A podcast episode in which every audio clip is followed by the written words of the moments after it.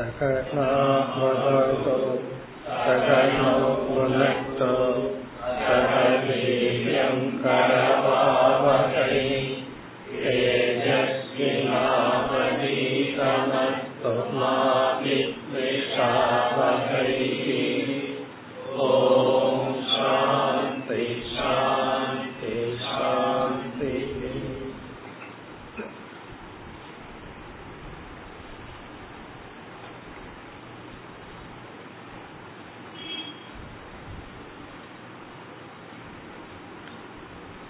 मुपति ओन्पदावद् श्लोकम् अहं योगस्य साङ्ख्यस्य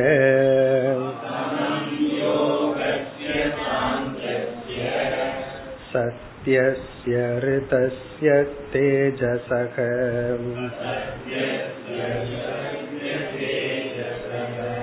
परायणं द्विजश्रेष्ठाः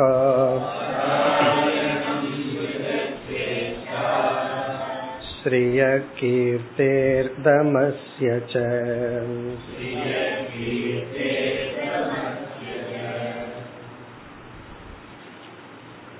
ஹம்ச பகவான் இறுதியாக ஆத்ம ஞானி இந்த உடலை எப்படி பார்க்கின்றான் என்று கூறி தேகக தெய்வ வசகக இந்த உடலானது பிராரப்த கர்மத்தின் வசத்தில் இருப்பதனால் அந்த பிராரப்த கர்மம் முடியும் வரை இது இயங்கிக் கொண்டிருக்கும். அப்படி இயங்கிக் கொண்டிருப்பதனால் இவனுக்கு எந்த சம்சாரமும் இல்லை என்று நிறைவுரை செய்தார். பிறகு முப்பத்தி எட்டாவது ஸ்லோகத்தில் சனகாதி முனிவர்களிடம் ஹம்ச ரூபமாக வந்துள்ள நான் நம்ம வந்து ஹம்ச ரூபம் என்றால் சந்நியாசி ரூபம் என்று பார்த்தோம். இந்த சந்நியாசி உருவத்தில் இருக்கின்ற என்னை விஷ்ணு என்று தெரிந்து கொள்ளுங்கள் என்று கூறுகின்றார்.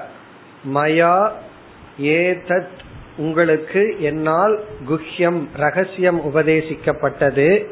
ஆகதம் மா ஜானீத யஜ்யம் வந்துள்ள என்னை ஆகதம்னா வந்துள்ள மா என்னை என்னை. யஜ்யம் ஜானீத விஷ்ணு என்று தெரிந்து கொள்ளுங்கள். எதற்காக வந்தேன்? யுஷ்ம தர்ம விவக்ஷயா. உங்களுக்கு அறிவை புகட்ட வந்துள்ள என்னை விஷ்ணு என்று உணர்ந்து கொள்ளுங்கள். பிறகு முப்பத்தி ஒன்பதாவது ஸ்லோகத்தில் அனைத்து சாதனைகளினுடைய இறுதி பலன் நான் தான் என்னையே இலக்காக வைத்துதான் அனைத்து சாதனைகளும் உள்ளது என்று குறிப்பிடுகின்றார். லட்சியம் ஏகம் ஈஸ்வர பிராப்தி அல்லது மோக்ஷம். சாதனைகள் வந்து அனந்தம். அதுல சில சாதனைகளை கூறினார். யோகஸ்ய அனைத்து விதமான யோகங்கள் நம்மை பண்படுத்துகின்ற சாதனைகள் அல்ல யோகம். சாங்கியசிய என்றால் ஆத்ம தத்துவத்தை புரிந்து கொள்ள நான் மேற்கொள்கின்ற விசாரம் முதலிய சாதனைகள். சத்தியசிய சாஸ்திரத்துல சொல்லி இருக்கிற தர்மத்தை அனுஷ்டானம் செய்வதனுடைய ரிதஸ்ய சாஸ்திரத்தை புரிந்து கொள்ளுதல். இது போன்ற அனைத்து சாதனைகளுக்கும் அகம் பராயணம். நானே முடிவாக இருக்கின்றேன் என்று கூறினார். மேலும் ஸ்ரீயக கீர்த்தி தமஸ்ய என்று சொன்னார்.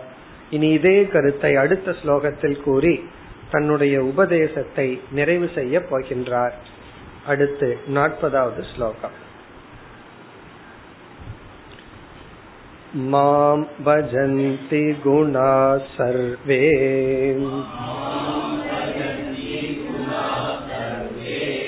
निर्गुणं निरपेक्षकम् सुकृतं प्रियमात्मानम्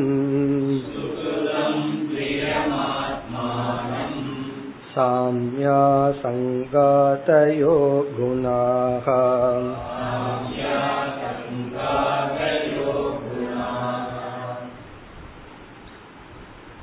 சென்ற ஸ்லோகத்தில் கூறிய அதே கருத்தை தான் இங்கு மீண்டும் பகவான் வலியுறுத்துகின்றார் நாம் மேற்கொள்கின்ற அனைத்து சாதனைகளுமே எதற்காக என்றால் ஈஸ்வரனை அடைவதற்காக அல்லது மோக்ஷத்தை அடைவதற்காக. இப்போ ஒருவர் சொல்லலாம் நான் செய்யற சாதனை எல்லாம் மோக்ஷத்துக்காக அல்ல என்னுடைய உடல் ஆரோக்கியத்துக்காக அப்படின்னு சொல்லலாம். நான் வந்து விரதம் இருக்கிறேன் ஆசனங்கள் பண்றேன் இதெல்லாம் உடல் ஆரோக்கியத்துக்கு தானே பண்றேன்னா அடுத்த கேள்வி இந்த உடல் ஆரோக்கியம் எதற்கு? என்றால் மனசு நல்லா இருக்கணும் சந்தோஷமா இருக்கணும். அது எதற்கு? என்றால் மனம் உண்மையை உணர வேண்டும். மேலான லட்சியத்தை அடைய வேண்டும். இப்ப எல்லாமே அந்த மோட்சத்திற்காக இப்ப இங்கு பகவான் என்ன செய்கின்றார்? அந்த பகவானை வர்ணிக்கின்றார். அந்த நிர்குண பிரம்மத்தை வர்ணித்து இப்படிப்பட்ட நிர்குணமான எண்ணெய்தான் அனைத்து சாதனைகளும் வந்தடைகின்றன. அப்படின்னா அனைத்து சாதனைகளும் இப்படிப்பட்ட எண்ணெய் அடைவதற்காகத்தான் உருவாக்கப்பட்டுள்ளது. முதல் பகுதியில பார்த்தோம்னா மாம் பஜந்தி குணா சர்வே. சர்வே குணாகா. இங்கு குணாகா என்றால் சாதனைகள். எல்லா குணங்களும். சர்வே குணாகா எல்லா குணங்களும். இங்க குணம் என்றால் பண்புகள். அவனுக்கு நல்ல குணம் இருக்குன்னு என்ன அர்த்தம்? புரிஞ்சுக்கிறோம். நல்ல குணம் இருக்குன்னா நல்ல பண்புகள் இருக்கு. இப்ப சர்வே குணாகான எல்லா நட்பண்புகளும். அந்த நட்பண்புகள் எல்லாம் மாம் பஜந்தி என்னை நோக்கி வருகின்றன. சர்வே குணாகா எல்லா குணங்களும் மாம் பஜந்தி. அதாவது எல்லா குணங்களும் என்னை தேடுகின்றன என்னை நாடுகின்றன பகவான் சொல்ற இதனுடைய அர்த்தம் என்ன? எல்லா நட்பண்புகளும் பகவானை தேடுது அப்படின்னு சொன்னா பகவானை அடைவதற்கு அவைகள் சாதனைகளாக இருக்கின்றன. இப்ப சர்வே குணாகா. இந்த சர்வே குணாகாங்கிறதுல எவைகளெல்லாம்? இனி இரண்டாவது வரியில கடைசி பகுதிக்கு வருவோம். சாமிய அசங்காதயக. சாமியம் அசங்கம் முதலிய எல்லா குணங்களும். சாமியம் என்றால் சமத்துவம். எல்லாத்தையும் சமமா நடத்துவது சமமாக பார்ப்பது சமமாக அனுபவங்களை எடுத்துக்கொள்ளுதல் இதெல்லாம் சாமியம். சாமியம்னா சமநிலை. சமநிலையை பின்பற்றும் குணங்கள். இந்த சமநிலை பல விஷயத்துல இருக்கு பல இடத்துல இருக்கு. அதாவது வந்து விஷமமான மனிதர்களை வந்து சமமா பார்த்தல். விதவிதமாக இருப்பவர்களை சமமாக நடத்துதல். நமக்கு வருகின்ற விஷமமான அனுபவங்களை சமமா பாவித்தல். இது போன்ற சமத்துவம் என்கின்ற பிறகு அசங்கக பற்றின்மை. இந்த அசங்ககங்கிறது எப்ப வரும்னா நம்ம சுற்றி யாருமே இல்லைன்னா அங்க அசங்கம்ங்கிற குணத்துக்கே வேல்யூ இல்லை. ஒருத்தர் காட்டுல இருக்கார். எந்த மனுஷனுமே இல்லைன்னு வச்சுக்குவோமே அப்ப அவர் வந்து நான் அசங்கத்தை பின்பற்றேன்னு சொல்ல முடியாது. அவருக்கு சாய்ஸ் இருந்து காட்டுக்குள்ள வந்தா அப்படி சொல்லலாம்.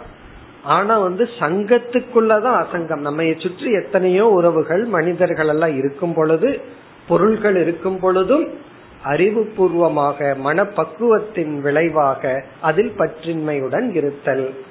ஆதயக எக்ஸெட்ரா அதாவது சில குணங்கள் எல்லாம் நமக்கு வந்து நிர்குண பிரம்மத்தை அடைய உதவி செய்கின்றன. நம்முடைய மனதை தூய்மைப்படுத்துகின்றன. ஆகவே இந்த இடத்துல பகவான் வந்து கடைசி சொல்ல பார்த்தா அகுணாகா அப்படிங்கிற சொல். இந்த ஸ்லோகத்தினுடைய கடைசி சொல் சாமிய அசங்காதய அகுணாகா இங்க அகுணாகா என்றால் அகுணங்கள் என்றால் குணங்களற்ற நிர்குண பிரம்மத்தை அடைய வைக்கும் குணங்கள் அப்படின்னு அர்த்தம். அகுணாக அப்படின்னா இந்த குணங்கள் நம்மை பந்தப்படுத்துவதல்ல. பந்தத்திலிருந்து விடுதலை அடைய உதவி செய்கின்ற அகுணங்கள். இந்த அகுணாகங்கிறத கவனமா இந்த இடத்துல புரிஞ்சுக்கணும். பொதுவா அகுணம் அப்படின்னா குணம் இல்லைன்னு அர்த்தம். இதுக்கு ரெண்டு அர்த்தம் இருக்கு பொதுவா. ஆனா இங்க மூணாவது அர்த்தம். இந்த ரெண்டு அர்த்தம் என்னன்னு பார்த்துட்டு அது இல்லைன்னு இங்க புரிஞ்சுக்கணும். முதல் அர்த்தம் அகுணக அப்படின்னா மோசமானதுன்னு அர்த்தம். சுத்தத்துக்கு முன்னாடி ஒரு ஆவ போட்டா அசுத்தம் நல்லதல்ல. இப்ப அகுணாகான தீய குணங்கள் அப்படி ஒரு அர்த்தம் இருக்கு. அது இங்க பொருள் அல்ல. இந்த அகுணாகாங்கிறதுக்கு இனி ஒரு பொருள் நிர்குணம். அதுவும் இங்கு பொருள் அல்ல. குணமற்றது. அதுவும் இங்கு பொருள் அல்ல. பிறகு அகுணாகா என்றால் குணங்களற்ற தன்மையை அடைய வைக்கும் அப்படின்னு அர்த்தம். மூணாவது பொருள் வந்து குணங்களற்ற தன்மையை அடைய வைக்கும் குணங்கள். அகுணாகாங்கிறது வந்து சாமியம் அசங்கம்ங்கிறதுக்கு அஜெக்டிவ் அடைமொழி. சாமியம் அசங்கம் முதலிய அகுணாகா. நம்மை பந்தப்படுத்தாத குணங்களற்ற நிலையை அடைய வைக்கும் இந்த குணங்கள் இந்த சர்வே குணாகா மாம் பஜந்தி என்னையே நாடுகின்றன. அப்ப பகவான் என்ன சொல்றார்? இவைகளெல்லாம் அகுணம்னே சொல்றார். எது? இப்ப வந்து உதாரணமா ஆசையை துறக்கணும்னு சொல்லிட்டு இறைவனை அடையணும்னு ஆசைப்படணும் அப்படின்னு சொல்றோம். ஆசையெல்லாம் விடணும்னு சொல்லிட்டு அடுத்தது இறைவனை அடையணும்னு ஆசைப்படணும்னா இப்ப இறைவனை அடையிற ஆசைப்படுறத வந்து ஆசைங்கிற லிஸ்ட்லயே வராது. ஆசைங்கிற லிஸ்ட்ல வந்து எது உன்னை பந்தப்படுத்துமோ அதை அடையிறதும் ஆசைங்கிற லிஸ்ட்ல வரும்.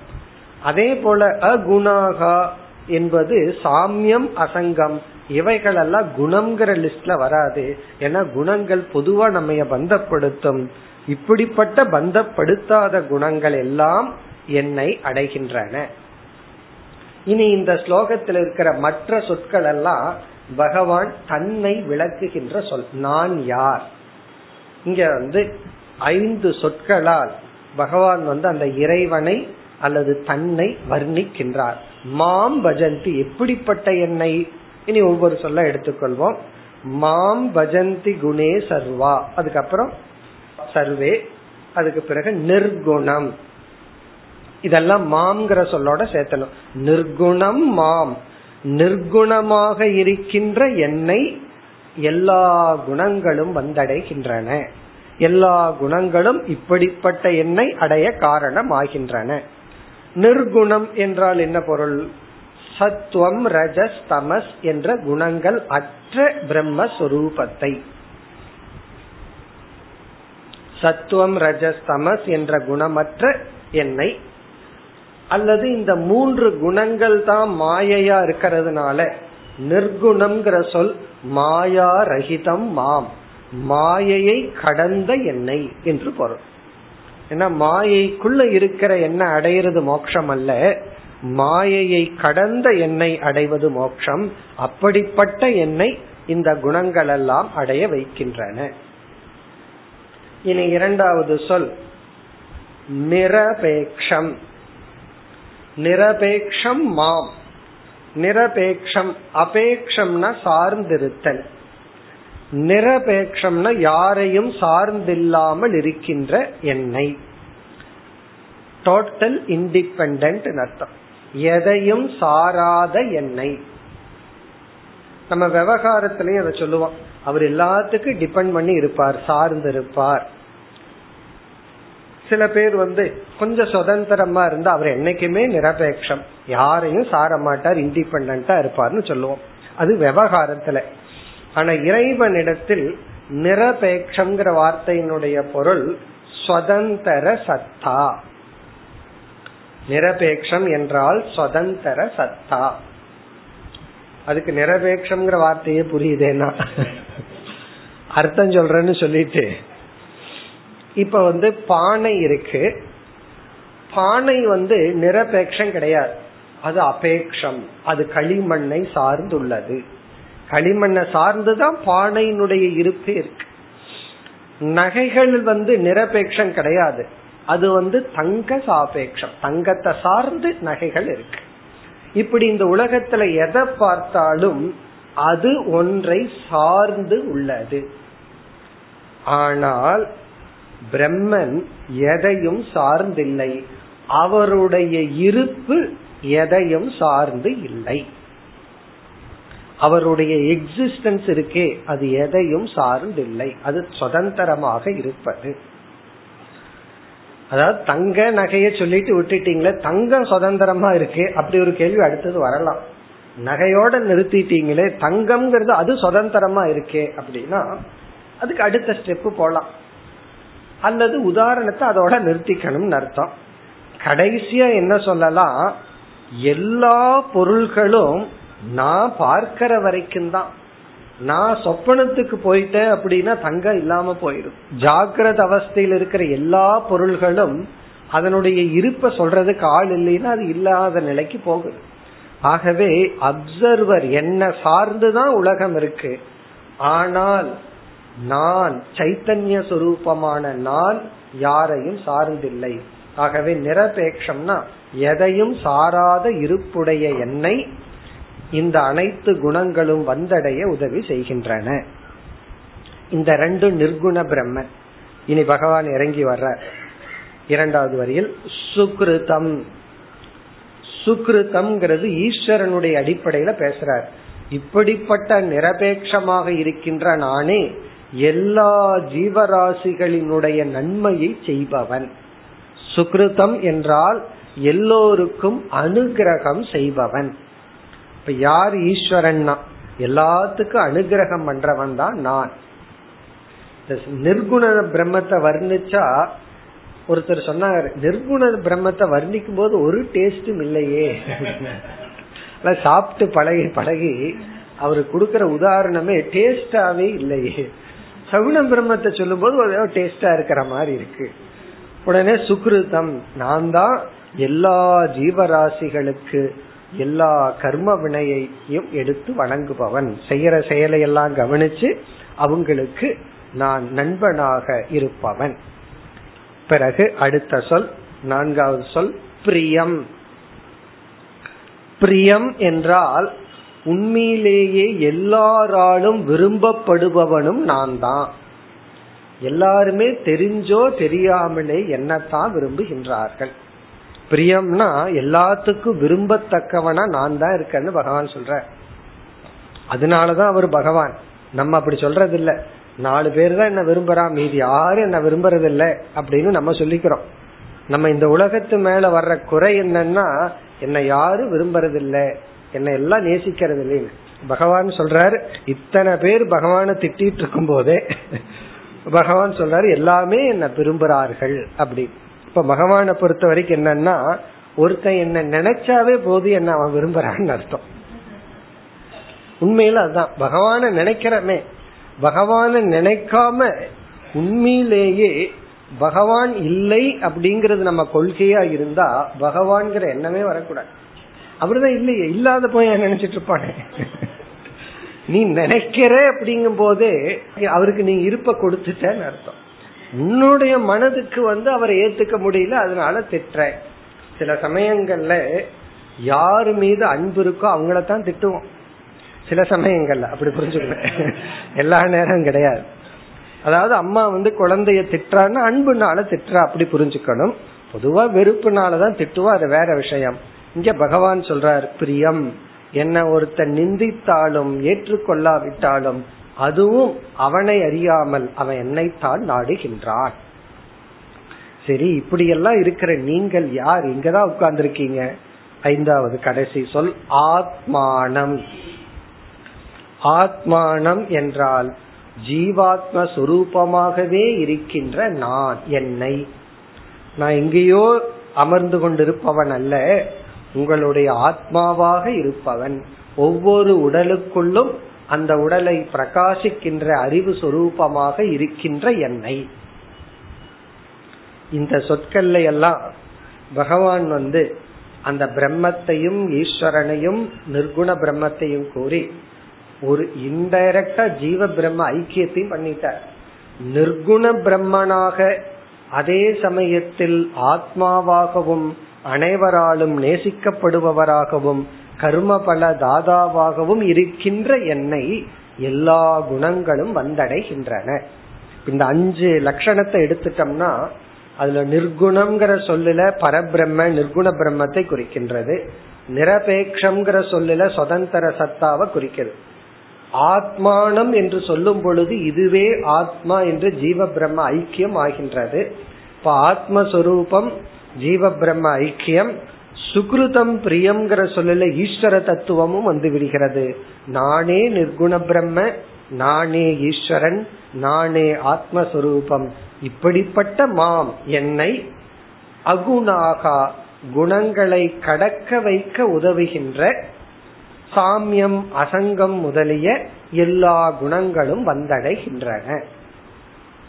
இப்ப இந்த ஸ்லோகத்துடன் ஹம்ச பகவான் தன்னுடைய உபதேசத்தை முடிவு செய்து விட்டார்.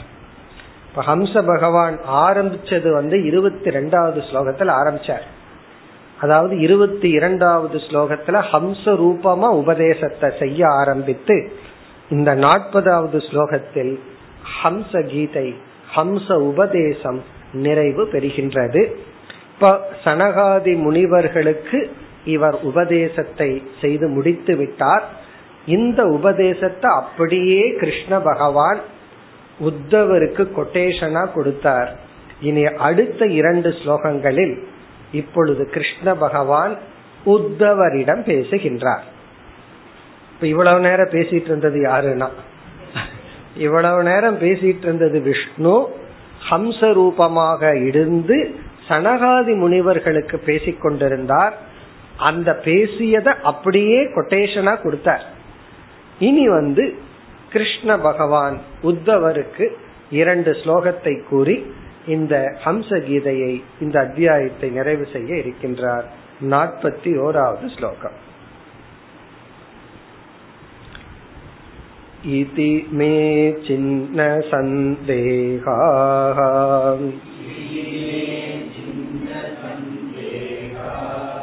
मुनय सनकादयक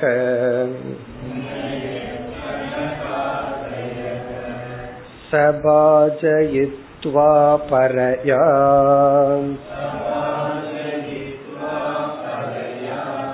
भक्त्या गृणत संस्तवैः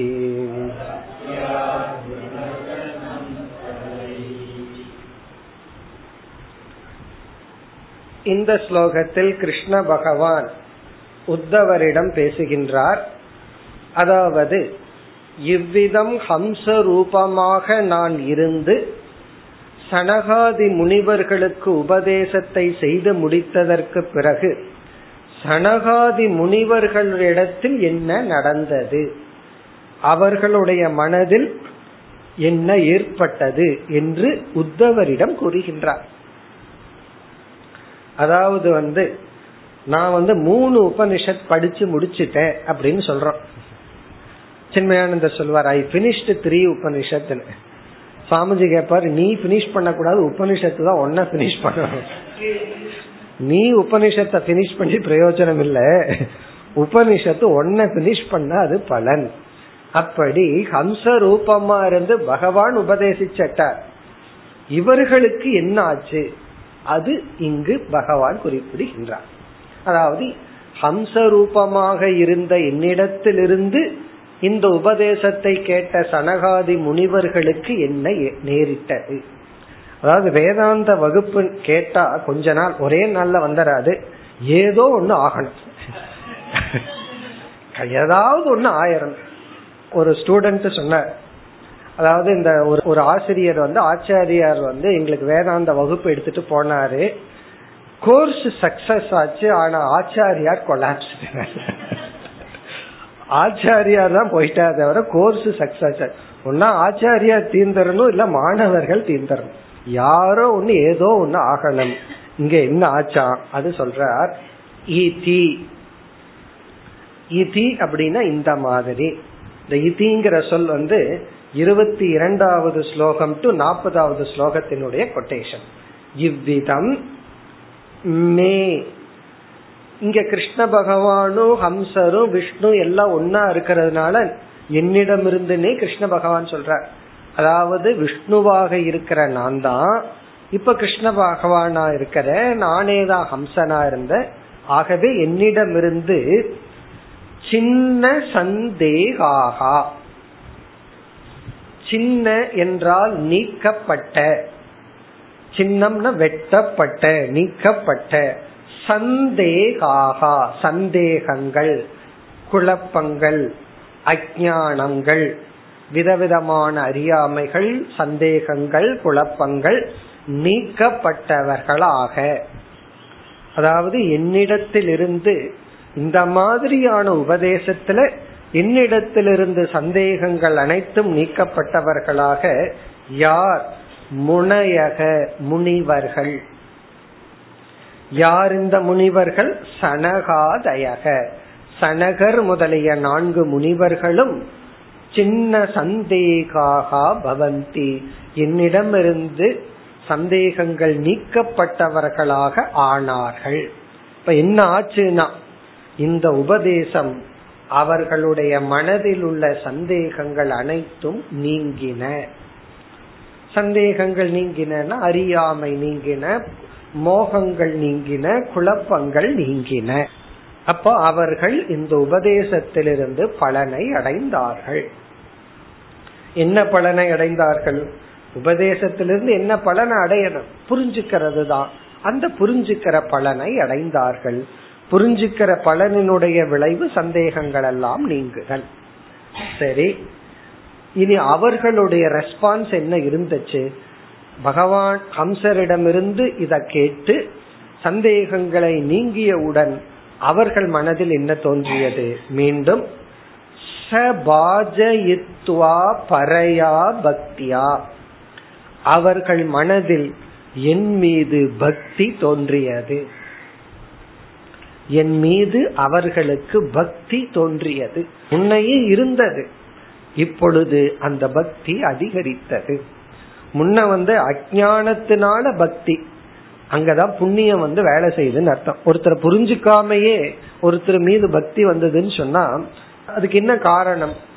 அறிவிருந்து பக்தி வந்தா ஒருத்தர் மீது ஸ்ரத்த வந்தா அதுக்கு அறிவு இருக்குன்னு சொல்லலாம். ஒருத்தரை பத்தி ஒண்ணுமே தெரியாது ஆனா ஸ்ரத்த வந்திருக்கு. அதுதான் புண்ணியம். இப்ப முன்ன வந்து புண்ணியத்தினால அவங்களுக்கு பக்தி வந்தது. இப்ப இந்த அறிவினால் ஞானத்தினுடைய பலனை அடைந்ததனால் அவர்களுக்கு பக்தி ஏற்பட்டு அதனாலதான் அந்த பக்திக்கு லட்சணம் சொல்றார். பறையா பக்தியா மேலான பக்தியினால். மேலான பக்தியை அவர்கள் என்னிடத்தில் அடைந்தார்கள். அதனாலதான் இந்த மேலான பக்திங்கிறது அது பலன் நிமித்தமா வரணும். ஒருவருடைய உபதேசத்தை கேட்டு அந்த கேட்டதனால ஒரு பலன் கிடைச்சாதான் அந்த பக்தியானது அது வரைக்கும் அவர்களுக்கு வர்ற பக்தி வந்து ஒரு ஸ்ரத்தை ஒரு நம்பிக்கை ஏதோ புண்ணியத்தினால ஒரு பக்தி. சரி அந்த பக்தியின் விளைவாக என்ன செய்தார்கள்? சபாஜயித்துவா வணங்கி. என்னை வணங்கி. பாஜயித்துவான வர்ஷிப்டு என்னை அவர்கள் வணங்கி மேலான பக்தியினால் அவர்கள் என்னை வணங்கினார்கள். பிறகு அகிருண்ணத சம்ஸ்தவைகி சம்ஸ்தவைகின வேத மந்திரங்களினால். ஸ்தவக அப்படின்னா ஸ்தோத்திரம். சம்ஸ்தவைகினா வேதத்தில் உள்ள மந்திரங்களினால் அகிருண்ணத என்றால் என்னை ஸ்தோத்திரம் செய்தார்கள். அதாவது என்னை ஸ்தோத்திரம் செய்தார்கள். சாஸ்திரத்துல வந்து யாரையுமே புகழக்கூடாதுன்னு சொல்லியிருக்கு. ஆனா ரெண்டு எக்ஸப்ஷன் இருக்கு. ரெண்டு பேர்த்த புகழலாமா? அதுவும் ஒரு லிமிட்டோடன்னு அர்த்தம். யாரு ரெண்டு பேருன்னா? ஒன்னு ராஜா இனி ஒன்னு குரு. ராஜாவையும் புகழலாமா? குருவையும் புகழலாமா? எதுக்கு புகழ்றதுன்னா புகழ்றதுன்னு சொன்னாவே இந்த லோக்கல் லாங்குவேஜ்ல ஏதோ ஐஸ் வைக்கிறது அப்படின்னு சொல்லுவாங்க. அப்படி அல்ல. புகழ்றது அப்படிங்கிறது தன்னுடைய பக்தியை வெளிப்படுத்துதல். ராஜாவை புகழலாம். ஏன்னா ராஜா வந்து நாட்டை காப்பாத்துகிறார்.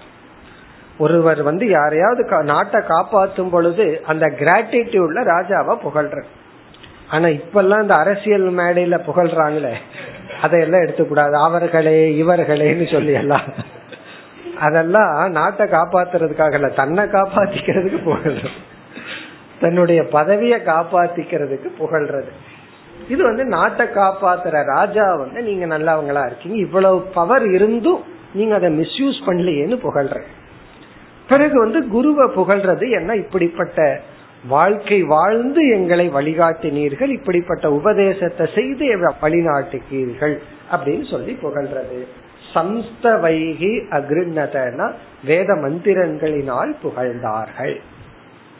இனி கடைசி ஸ்லோகத்துல அவர்கள் புகழ்ந்து கொண்டு இருக்கும் பொழுதே பகவான் சொல்ல போறார் நான் ஓடிவிட்டேன்.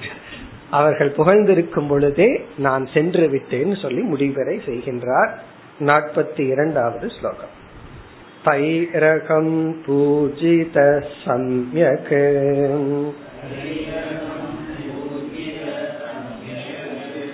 संस्तुत परमऋषिभिः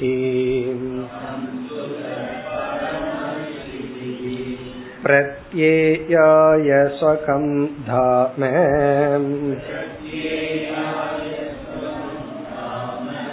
पश्यत परमेष्टिनग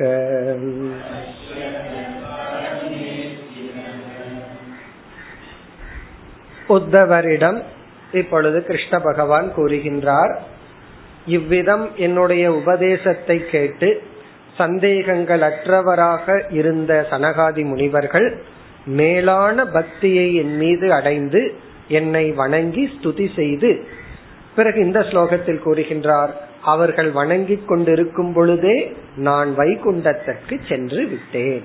அதாவது இந்த ஹம்ச ரூபத்தை விட்டுவிட்டு நான் என்னுடைய ரூபத்தை எடுத்துக்கொண்டு நான் என்னுடைய இடத்துக்கு சென்று விட்டேன் என்று கூறுகின்றார். ஆகவே ஹம்ச ரூபம்ங்கிறது பகவானுடைய ஒரு அவதாரம். விஷ்ணுவுக்கு எத்தனையோ அவதாரங்கள் இருக்கு. இது ஹம்ச வடிவில் வந்த நான் அந்த என்னுடைய அந்த அவதார வேலையை முடித்தவுடன் நான் என்னுடைய இடத்திற்கு சென்று விட்டேன். ஸ்லோகத்திற்கு சென்றால் தைஹி அகம் பூஜிதக சம்யக்கு தைஹி அவர்களால் சனகாதி முனிபிகி தைஹின அவர்களால் சனகாதி முனிவர்களால் சம்யக் பூஜிதக அகம் நன்கு வணங்கப்பட்ட நான். சம்யக் என்றால் நன்கு ஸ்ரத்தையுடன் நல்ல பாவனையுடன் வணங்கப்பட்ட நான். சம்ஸ்துதக ஸ்துதி செய்யப்பட்ட நான். பரம ரிஷிபிகி மேலான ரிஷிகளால் ஸ்தோத்திரம் செய்யப்பட்ட நான் அதாவது பரம ரிஷிபிகின மேலான சனகாதி முனிவர்களால் புகழப்பட்ட வணங்கப்பட்ட ஸ்தோத்திரம் செய்யப்பட்ட நான் என்ன செய்தேன் பிரத்யேயாய நான் சென்று விட்டேன். நான் அப்படியே போயிட்டேன் அங்கிருந்து சென்று விட்டேன். எங்கு சென்று விட்டேன்? ஸ்வகம் தாம என்னுடைய இருப்பிடத்துக்கு. ஸ்வகம்னா என்னுடைய தாமன இருப்பிடம். விஷ்ணுவான என்னுடைய இருப்பிடமான வைகுண்டத்துக்கு நான் சென்று விட்டேன். பிரத்யேயன நான் போயிட்டேன் அப்படின்னு அர்த்தம். அவர்கள் இந்த மாதிரி துதி செய்து கொண்டிருக்கும் பொழுதே நான் வந்து இந்த இடத்தை விட்டு சென்று விட்டேன். அப்படி செல்லும் பொழுது யார் பார்த்து கொண்டிருந்தார்கள்? பஷ்யதக பரமேஷ்டினக. பரமேஷ்டினகன பிரம்மதேவன். பஷ்யதகன பார்த்து கொண்டிருக்கும் பொழுது அங்கு பிரம்மதேவன் இருந்து என்னை பார்த்து கொண்டிருக்கும் பொழுதே அந்த பிரம்மதேவன் என்னை பார்த்து கொண்டிருக்கும் பொழுதே இந்த ரிஷிகளால் நன்கு பூஜிக்கப்பட்ட நான் இந்த இடத்தை விட்டு நான் என்னுடைய ஸ்தானத்திற்கு சென்று விட்டேன். இவ்விதம் ஹம்ச கீதையானது முடிவடைகின்றது. நம்ம ஏற்கனவே உத்தவ கீதையில் இருக்கிறோம். அதற்குள்ள கொஞ்ச நாள் ஹம்ச கீதைக்குள்ள இருந்தோம். இனி அடுத்த அத்தியாயத்திற்கு நாம் செல்வதற்கு முன் இந்த ஹம்ச கீதையினுடைய சாராம்சத்தை பார்த்து முடித்து பிறகு அடுத்த வகுப்புல அடுத்த அத்தியாயத்திற்கு நம்ம செல்லலாம். இந்த ஹம்ச கீதையினுடைய சாராம்சத்திற்கு வரலாம். முதல் ஏழு ஸ்லோகங்கள். ஒன்றிலிருந்து ஏழு வரை. வேதாந்த சாரக. வேதாந்தத்தினுடைய சாரத்தை பகவான் குறிப்பிட்டார். முதல் ஏழு ஸ்லோகங்கள். வேதாந்த சாரமா பகவான் என்ன கருத்தை சொன்னார்? அந்தந்த கருத்தை மட்டும் நம்ம ஞாபகப்படுத்திக் கொள்ளலாம். அதாவது சத்துவம் ரஜஸ் தமஸ் என்று மூன்று குணங்களை அறிமுகப்படுத்தி. இந்த மூன்று குணங்களும் ஆத்மாவுக்கு இல்லை அனாத்மாவுக்கு தான் சொன்னார். சத்வம் ரஜஸ் தமஸ்ங்கிறது உடலுக்கு தான் இருக்கு ஆத்மாவுக்கு இல்லை மூணு குணங்களும் நம்மை ஒவ்வொரு விதத்தில் பந்தப்படுத்துகின்றன. பிறகு என்ன சொன்னார் பகவான்? சத்துவத்தின் துணை கொண்டு ரஜோகுண தமோ குணம். இவைகளால் வரும் பந்தத்திலிருந்து விடுதலை அடைய வேண்டும். இப்ப ரஜோகுணத்தில் இருக்கிற பந்தத்தையும் தமோ குணத்தில் இருக்கிற பந்தத்திலிருந்து விடுதலை அடையணும்னா சத்துவ குணத்தை நாம் கை எடுத்துக்கொள்ள வேண்டும். அப்புறம் தான் இந்த ரெண்டு குணத்திலிருந்து விடுதலை அடைய முடியும். பிறகு அடுத்தது சரி சத்துவ குணத்திலிருந்து எப்படி விடுதலை அடைதல்னா சத்துவேனவை சத்துவம். சத்துவ குணத்தின் துணை கொண்டே சத்துவத்திலிருந்து வெளிவர வேண்டும் அப்படின்னு சொன்னார். அப்ப நம்முடைய லட்சியம் என்னன்னா சத்துவ குணத்தை அடைதல். சத்துவ குணத்தை அடையிறதா இப்ப லட்சியம். அப்பொழுதுதான் ரஜோகுணம் தமோ குணத்திலிருந்து மேல வர முடியும். சத்துவ குணத்தை அடையிறதுனா புரிஞ்சுக்கிற சக்தியை அடைதல். நம்ம நல்லா யோசிச்சு பார்த்தோம்னா எல்லா ப்ராப்ளத்துக்குமே காரணம் புரிஞ்சுக்காதது தான் புரிஞ்சுக்காம தான் எல்லாரும் எல்லோரையும் துயரப்படுத்தி கொண்டு எல்லோராலும் துயரப்பட்டு கொண்டும் தானும் துயரப்பட்டு கொண்டும் துயரப்படுத்தி கொண்டும் இருக்கிறார்கள். இத புரிஞ்சுட்டோம் அப்படின்னா நாமளும் யாரையும் துயரப்படுத்த மாட்டோம் யாராலும் துயரப்பட மாட்டோம். இப்ப இப்படிப்பட்ட சத்துவத்தை அடையணுமே. அதுக்கான என்ன வழி?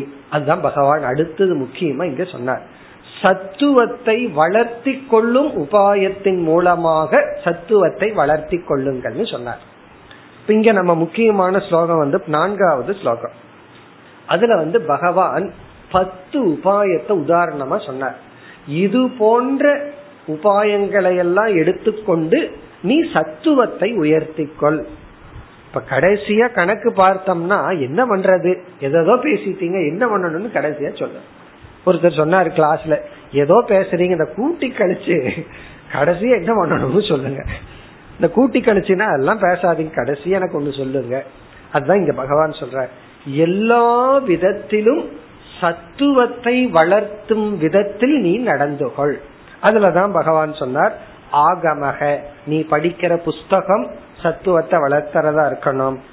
அபக நீ குடிக்கிற தண்ணீர் சாப்பிடுற சாப்பாடு பிரஜாகா நீ யாரிடம் இணக்க வச்சிருக்கிறையோ தேசக காலக கர்ம இதெல்லாம் என்னன்னா உன்னுடைய அன்றாட வாழ்க்கை சத்துவத்தை வளர்த்தும் விதத்தில் அமைத்துக்கொள்.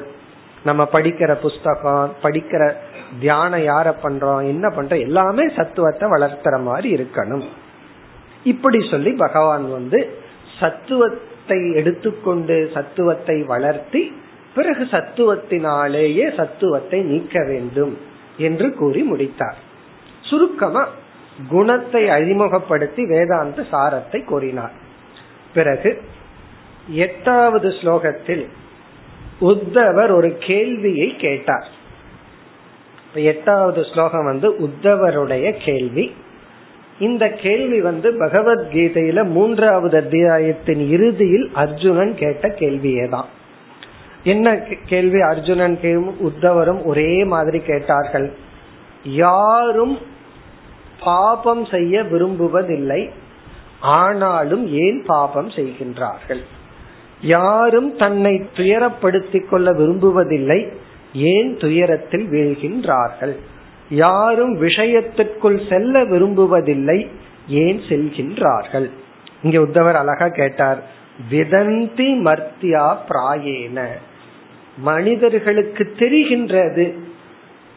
விஷயான் விஷயங்கள் விஷத்தினுடைய இடத்தை போல. நான் வந்து இணக்கம் வைத்து கொண்டால் பொருளை அடிமையானா அது எனக்கு துயரந்தான்னு தெரியுது. இருந்தாலும் இங்க உதாரணம் சொன்னாரு. கர அஜ நாயி கழுதை பிறகு ஆடு. இவைகளை போல ஏன் மனுஷ செஞ்ச தப்பு திரும்ப திரும்ப செய்யறான்? அது செய்யுதுன்னா மூளை இல்லைன்னு அர்த்தம். ஆனா மனுஷனுக்கு மூளை இருந்து ஏன் செய்கின்றான்? தெரிந்தும் ஏன் ஒருவன் சம்சாரியாக இருக்கின்றான்? கீதையில பகவான் ஒரு ஆங்கிள் பதில் சொன்னார். இங்கு பகவான் வந்து குணத்தின் அடிப்படையில பதில் சொல்றார். பதில் வந்து ஒன்பதாவது ஸ்லோகத்தில் ஆரம்பித்து பதினான்காவது ஸ்லோகம் வரை. ஒன்பதிலிருந்து பதினான்கு வரை பதில். என்ன பதில்? பதில் வந்து சத்துவ குணம். இவர்களுக்கு இத செய்யணும் இத செய்யக்கூடாது இத நாடணும் இத நாடக்கூடாதுன்னு காட்டி கொடுக்குது. ஆனால் இவர்களுடைய ரஜோகுணம் தமோ குணம் சத்துவத்தை விட பலமாக உள்ளது. இதுதான் பதில். சாரமான பதில். இவர்களுக்கு சத்துவ குணம் காட்டி கொடுக்கிறது. இதை செய்யலாம் இதை செய்ய வேண்டாம். இத நாடணும் இத நாடக்கூடாது. சாப்பிடுறதுக்கு உட்காரும் போது சத்துவ குணம் சொல்லுது. இத வேண்டான்னு சொல்லணும். இத பரிமாற வருவார்கள் நம்ம வேண்டான்னு சொல்லணும். அல்லது பிளேட்லயே போட்டாலும் இதை சாப்பிடக்கூடாதுன்னு சொல்றது யாருன்னா? சத்துவ குணம் அதை விட ரஜோகுணம் தமோ குணம் பவர்ஃபுல்லா இருக்கு. அதனால சத்துவத்தை தூக்கி எரிஞ்சிட்டு எல்லாத்தையும் வாய்க்குள்ள போடுது தூக்கி தூக்கி வாயில போட்டுக்குது. காரணம் என்னன்னா சத்துவ குணம் போயாச்சு. காரணம் என்ன? அதை விட ரஜோகுணமும் தமோ குணமும் பவர்ஃபுல்லா இருக்கு.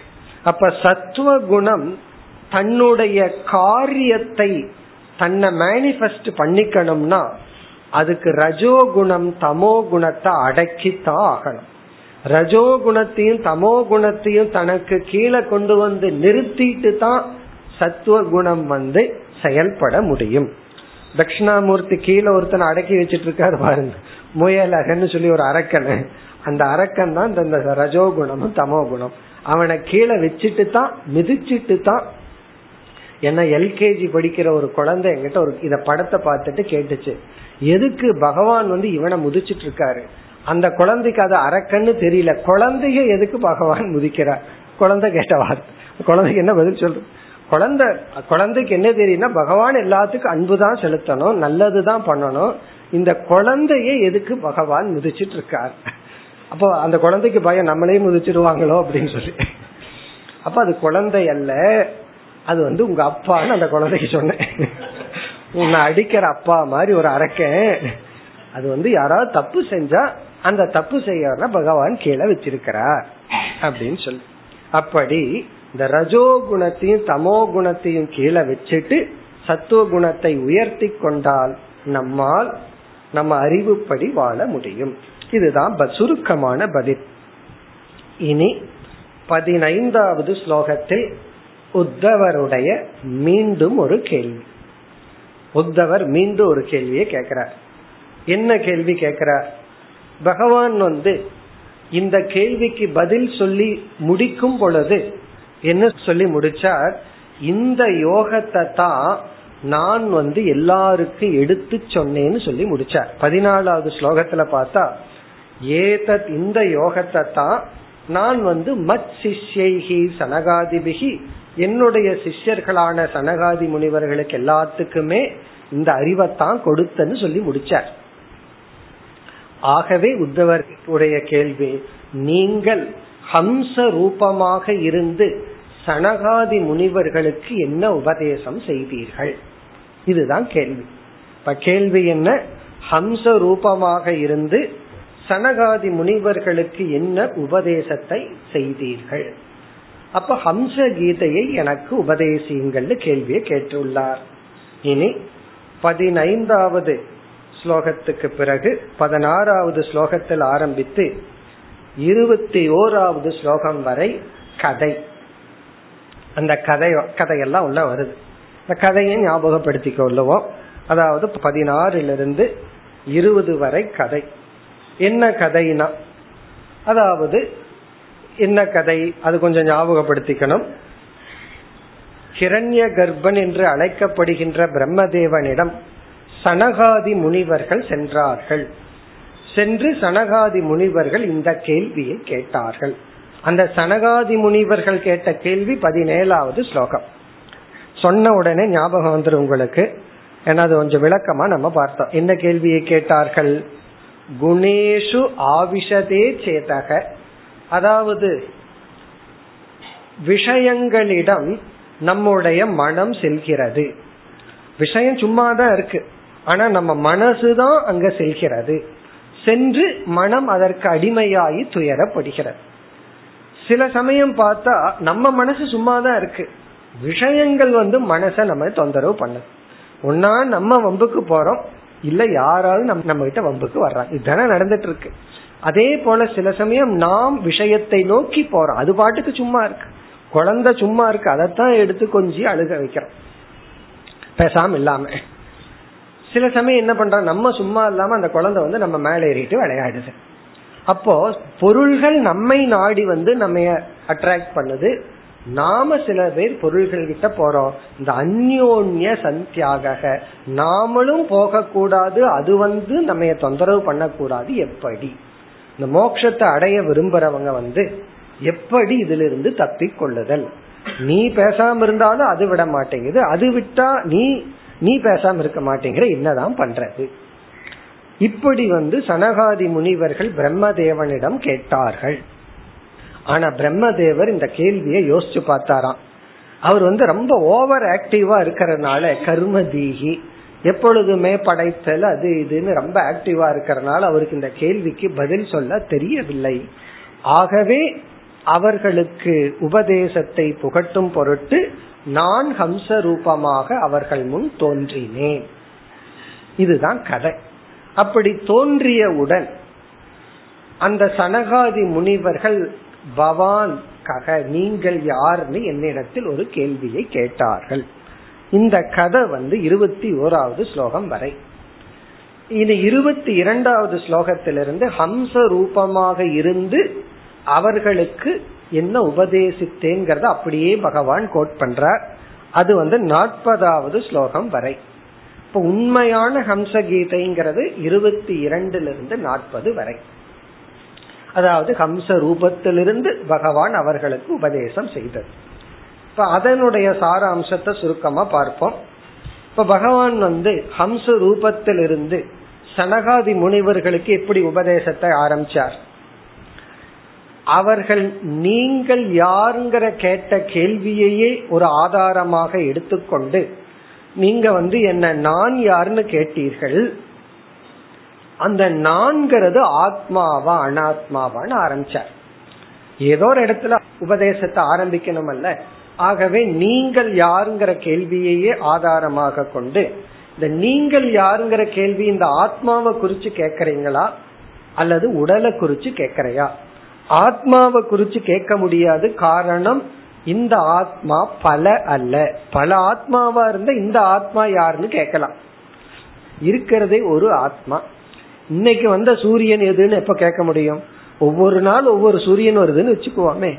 அப்ப கேட்கலாம் இன்னைக்கு எந்த சூரியன் வந்தாரு? அப்படின்னு சொல்லி. இருக்கிறதே ஒரே சூரியன். அப்ப வந்து இன்னைக்கு யாரு வந்தா எந்த சூரியன் வந்தான்னு கேட்க முடியாது. அதனால நீங்க யாருன்னு என்ன கேட்க முடியாது. ஏன்னா எல்லாருடைய ஆத்மாவும் ஒண்ணுதான்.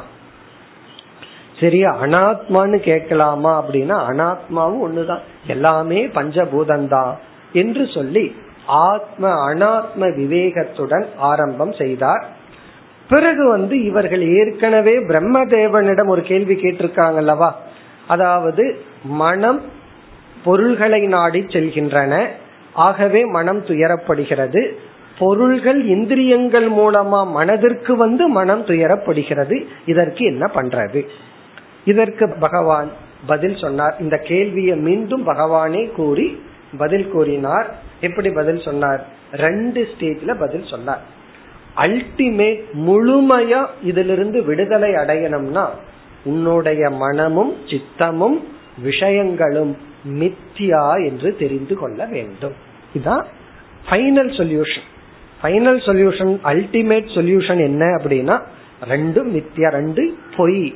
உண்மை அல்ல மனதும் பொய் பொருளும் பொய். ஆகவே அதுவும் வரல நானும் போகல.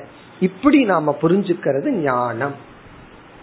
சரி இந்த ஞானம் வரலையே. சும்மா ஏதோ கேக்குறோம் ஆனா வரமாட்டேங்கிறேன்னா உடனே பகவான் வந்து இரண்டு சாதனைகளை கொடுக்கிறார். இந்த இரண்டு சாதனைகள் மூலம் உன்னை தயார்படுத்தி கொண்டு இந்த ஞானத்திற்கு நீ தயாராகு. அந்த இரண்டு சாதனை வந்து ஒரு சாதனை தமக. முதல் சாதனை தமக. தமகங்கிறது எப்பொழுது? நீ சும்மா இருக்கிற பொருள் ஒன்ன டிஸ்டர்ப் பண்ணுது. அந்த சூழ்நிலை ஒன்ன காமத்தை தூண்டுது கோபத்தை தூண்டுது பொறாமைய தூண்டுது பயத்தை தூண்டுதுன்னா நீ வந்து தமத்தை பின்பற்ற அந்த சூழ்நிலையிலிருந்து விலகி போ. இது ரொம்ப முக்கியம். ஆரம்பத்துல சூழ்நிலைகள் தான் நம்ம உருவாக்குது. ஆகவே நம்ம ஒரு நல்ல சூழ்நிலையை தேர்ந்தெடுத்தா தான் நம்ம பக்குவத்தை அடையும். அப்ப தமகங்கிறது எப்பொழுதுனா உன்னால சூழ்நிலையை எதிர்கொள்ள முடியவில்லை என்றால். சரி சூழ்நிலைய நான் எதிர்கொண்டுட்டேன். ஏற்கனவே உள்ள போனது என்ன பண்றதுன்னா இப்ப வேணா புதுசா உள்ள போகாம நம்ம பார்த்திருக்கிற உள்ள போய் இருக்கிறவன் என்ன பண்றது? புதுசா உள்ள யாரையும் விடல. ஏற்கனவே விட்டு வச்சிருக்கிறேன். அவன் உள்ள போய் ரகல பண்ணிட்டு இருக்கானுன்னா. அதற்கு பதில் சமக மன கட்டுப்பாடு சமகங்கிறது தமத்தை தொடர்ந்து பண்ணிடணும் தமகன நான் எதையும் என்ன எனக்கு மோகத்தை கொடுக்கறத எதையும் நான் பார்க்கல அது தமக. சரி உள்ள போயிருக்கு அது வந்து எனக்கு வந்து மோகத்தை கொடுக்குதுன்னா சமக. ஜபம் தியானம் முதலிய சாதனைகள் மூலம் உன்னுடைய மனதை அமைதிப்படுத்து. இப்ப இந்திரியத்தை கட்டுப்படுத்துவதன் மூலம் மனதை அமைதிப்படுத்தி தியானம் ஜபம் முதலிய சாதனைகள் மூலமாக மனதை அமைதிப்படுத்தி பிறகு ஞானத்துக்கு தயாராகு என்று கூறி இங்கு வந்து அவஸ்தாத்திரைய விவேகத்தை முக்கியமா செய்தார். இங்க நம்ம பார்த்தோம் அப்படின்னா அவஸ்தாத்திரைய விவேகம் தான் செய்யப்பட்டது. அதாவது வந்து மூன்று அவஸ்தைகளை கூறி அதுக்கு சாட்சியா நான் இருக்கிறேன்னு சொன்னார். அதற்கு பிறகு இந்த உலகத்தை மித்தியாவா பார்க்கணும். நிலையற்றதாக உண்மையற்றதாக பிரம்மத்தை சார்ந்துள்ளதாக பார்க்க வேண்டும் என்பது இரண்டாவது முக்கியமான டீச்சிங் பிறகு மூன்றாவது முக்கிய கருத்து வந்து ஞானி இந்த உலகத்தையும் உடலையும் எப்படி பார்ப்பான். பிறகு பிராரப்த கர்ம இருக்கிற வரைக்கும் இந்த உடல் வந்து இருந்துட்டு தான் இருக்கும். அதனால இவன் பாதிக்கப்பட மாட்டான். மிக அழகான ஒரு வார்த்தை சொன்னார். பிரமாய ந பவேத் அப்படின்னு சொன்னார். அதாவது உனக்கு ஞான நிஷ்டை வந்துட்டா மீண்டும் அதே உலகம் அதே மக்கள் அதற்குள்ள நீ இருந்தாலும் அது வந்து பிரமாய ந பவேத் சம்சாராய ந பவேத். அது உனக்கு சம்சாரமாக இருக்காது என்று கூறி பிறகு கடைசியில இன்று நம்ம பார்த்தோம். அந்த பகுதியில வந்து யோகசிய சாங்கியசிய அனைத்து சாதனைகளுக்கும் நானே புகலிடம். இங்க பராயணம்ங்கிறதுக்கு சென்ற வகுப்புல புகலிடம்னு பார்த்தோம். நானே புகலிடம் அப்படின்னா என்னையே இலக்காக கொண்டுதான் அனைத்து சாதனைகளும் அனைத்து ஜீவிதங்களும் என்று கூறி பிறகு வந்து உத்தவரிடம் இவ்விதம் உபதேசத்தை கேட்ட சனகாதி முனிவர்கள் மனதில் சந்தேகங்கள் நீங்கி என் மீது பக்தி ஏற்பட்டு என்னை வணங்கி ஸ்துதி செய்து கொண்டிருக்கும் பொழுதே நான் என்னுடைய ஸ்தானத்திற்கு சென்று விட்டேன் என்பதுடன் ஹம்சகீதை நிறைவு பெறுகின்றது. அடுத்த வகுப்பில் நாம் அடுத்த அத்தியாயத்திற்கு செல்லலாம். ஓம் போர் போர் நமிதம் போர் போர் நமுதச்சதே. पूर्णस्य पूर्णमादाय पूर्णमेवावशिष्यते ॐ शान्ति शान्ति शान्ति